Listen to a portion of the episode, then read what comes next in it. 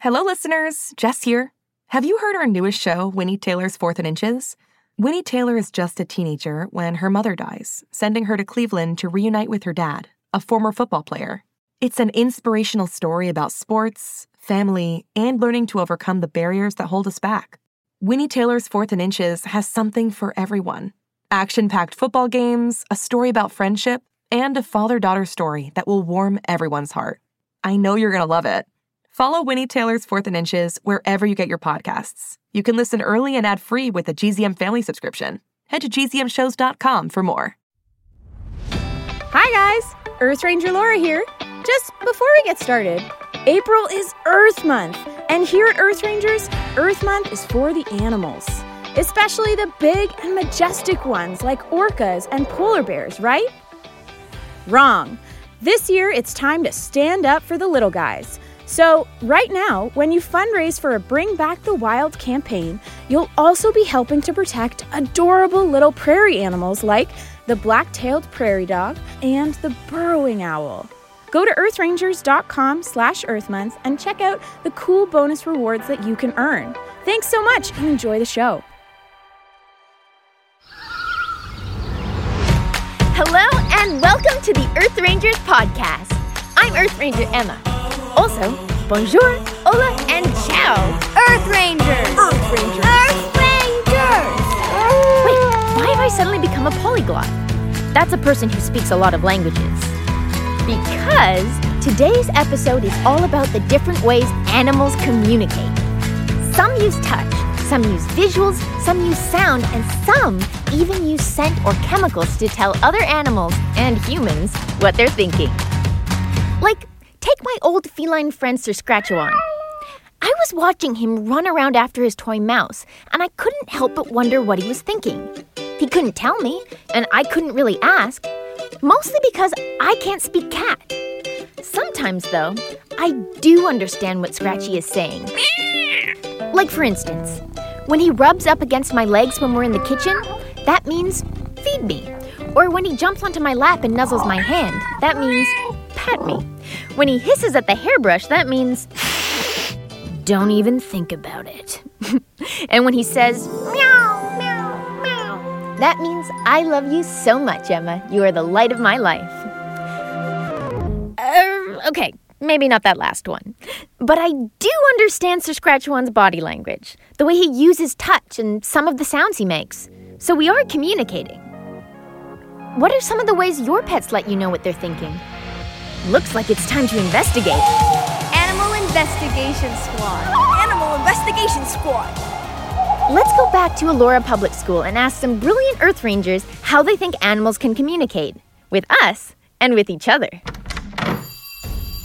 So I I was thinking maybe they'd make a movement. Well, dogs wag their tails. Wag their tails. Um, well, animals can also kind of do a display that can be a type of communication. Like I did a duck calling thing, and so they also use like noises to communicate. My dog can ring bells at the back door if she has to go to the washroom. Um, a kitty rubbing you means that that you're their friend. Yes. Yep. When I'm away visiting somebody else, my dog howls because he misses me and my brother. Good stuff! There are lots of ways animals can communicate with us and with each other. Vocal communication is often the first kind that comes to mind. You've already heard a lot of animal calls on the Earth Rangers podcast in the past, and you guys have gotten really good at guessing them. But this time, I have got a real stumper for you. Check it out. Who am I? Who am I? Who am I? Okay, listen up, Earth Rangers. We're going to play a sound clip of this very talented creature, and you'll have to guess which animal it is. At the end of the episode, I'll reveal this impersonator's identity. Ready? Here we go.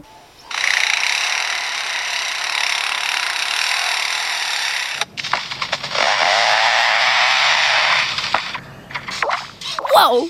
Yes, I am not even kidding or trying to trick you. I promise an actual animal made those noises. Stay tuned to find out who it was. Earth Rangers! Let's look a little more closely at how animals communicate.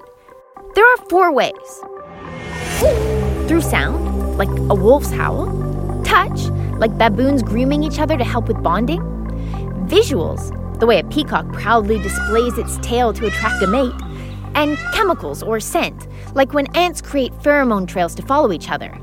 And some animals, like the elephant, use all four methods of communication. Okay, close your eyes and imagine you're an elephant marching across the Namibian savannah with a little baby elephant. You're walking near your herd, feeling the warm sun on your back. Suddenly, out of the corner of your eye, you see a lion approaching your calf. You need to act fast and get that lion to leave your baby alone. What do you do?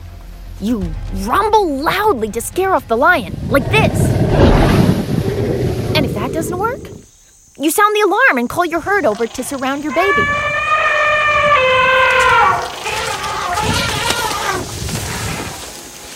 Whew. You've scared off the lion. But your poor calf is so afraid. You wrap your trunk around your baby's body gently.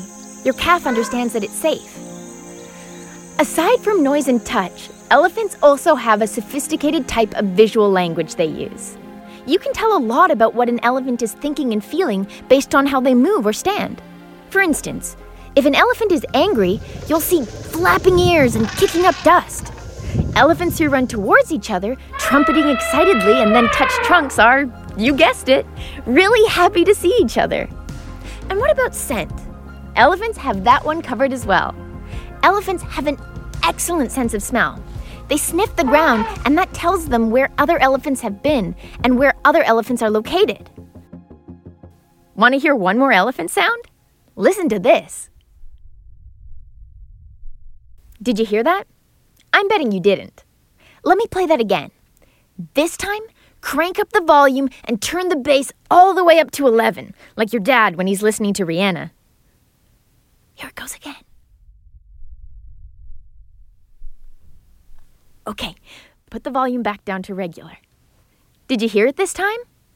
Not really, eh? That's because sometimes elephants communicate with infrasonic vocalizations. That's basically the opposite of ultrasonic, which means that the frequency is so low that human ears can't hear them. But elephants can, and they use them all the time. Those infrasonic calls travel over many kilometers and can be used by elephants to communicate across long distances. Elephants are amazing.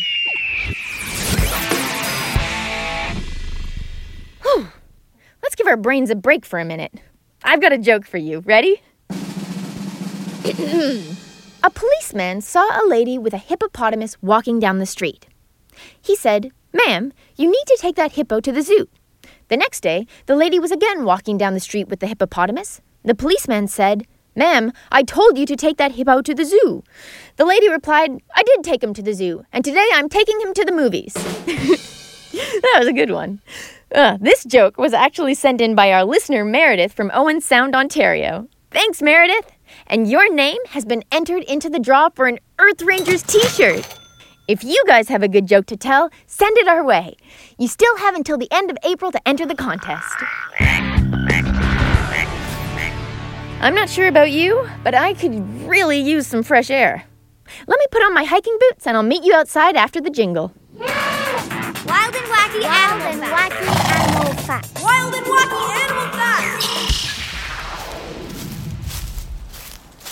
Ah, there you are. Come with me, and we'll find out what we can learn by listening in on some animal conversations. But first, let's pause a moment and take a deep breath. Ah, I love the smell of forest in the morning. It smells like. Did you hear that? That's a sparrow. Sounds pretty nice, right? What do you think might happen if there was a falcon close by?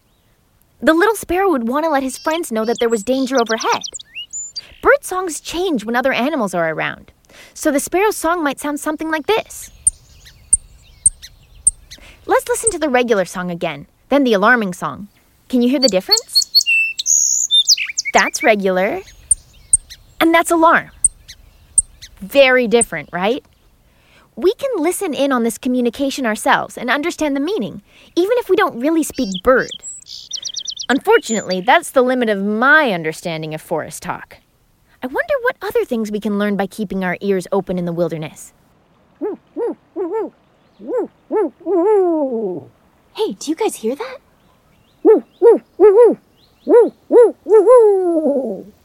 It kind of sounds like an owl, but I think it might be my friend Brian. Brian? Yeah. Hey, Hey, how you doing? great. How about you? Good. What are you doing in the forest? I'm just looking for owls. It's uh, the owl breeding season right now, so I want to you know, see if there's any around. Cool. You know what? Brian is someone we could definitely ask our forest questions to.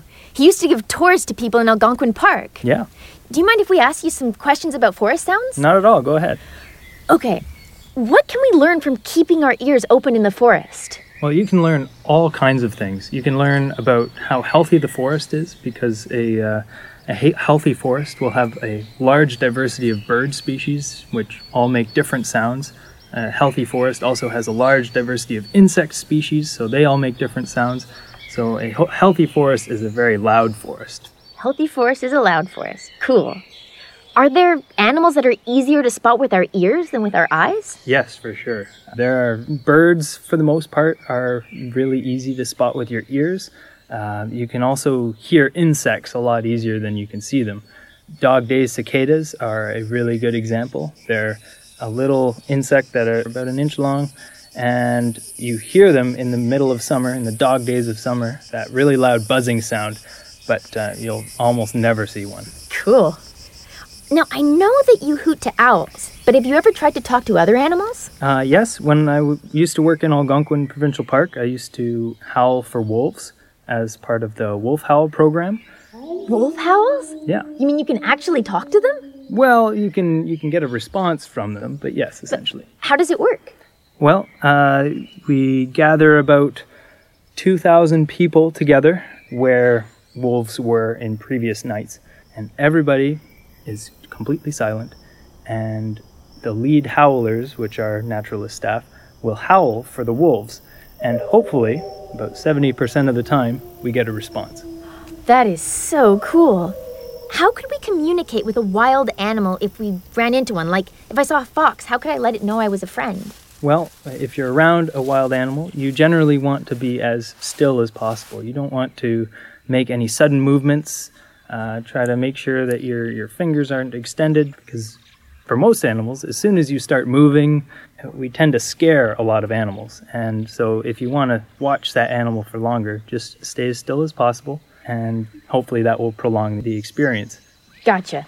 All right. Well, thank you so much for answering our questions, Brian. My pleasure. I will leave you to your happy hiking. Excellent. Bye. Bye.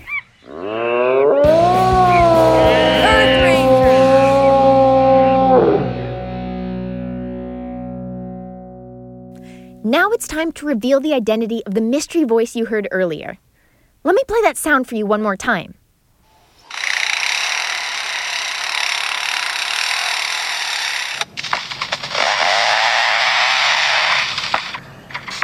Crazy, right? Let me give you a little hint. That's not the only sound in this animal's repertoire. Here are some more interesting sounds this critter makes.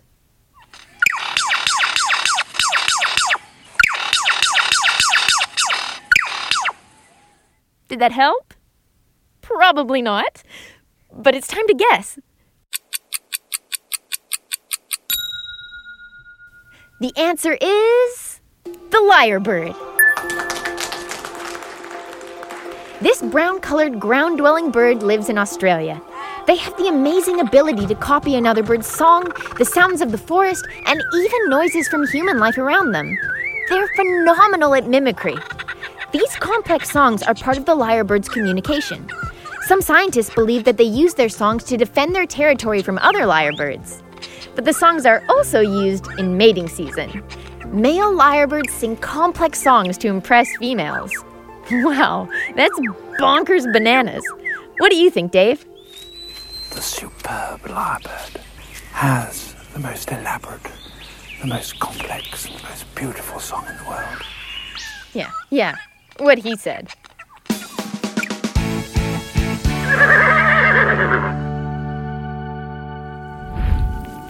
Earth Ranger Emma will be right back after this quick message. From the belugas off the St. Lawrence to the spirit bears in the Great Bear Rainforest, Earth Rangers are protecting Canada. Hey, wait, who, who's protecting us? Yeah, what about the little guys? Um, right. I was just getting to that. This Earth Month, when you start a Bring Back the Wild campaign, it also helps to protect small prairie animals. Now you're talking. Become an Earth Ranger today and stand up for the little guys. Hello, Earth Rangers. Captain Conservation here. That was our new Earth Month commercial, and if you live in Canada, you may have seen it on TV. Everyone else, check out the link in the show notes. Earth Month is a very important time for those of us who love the planet and all the animals on it. Sometimes the big and majestic animals get all the attention, and even though we love polar bears, I am one after all, this year we stand up for the little guys. Follow the link in the show notes or go to earthrangers.com slash earthmonth to find out more. Thanks, Captain. Well, Earth Rangers, I've learned a lot today. Now, I'm gonna head deep into the forest to howl with the wolves. I hope you'll join me next time when we take the plunge in my brand new secondhand submarine to investigate the world of whales. See you then, Earth Rangers! Thanks for listening and keep on ranging! Oh! Earth Rangers!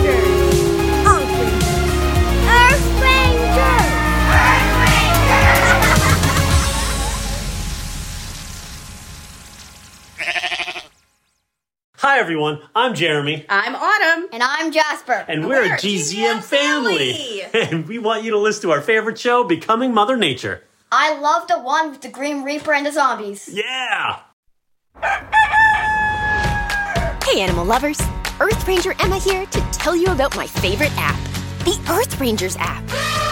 By signing up for a free membership, you can access tons of fun content like daily animal trivia, puzzles, top 10 lists, and my podcast, of course. In the app, you can send me notes by commenting on the episode pages. I just love hearing from you. You can also complete environmental missions, do eco friendly crafts, and help protect animals. And if you use the code EMMA in the code vault, you'll earn 25 bonus points to help you level up. Download today, and I'll see you in the app.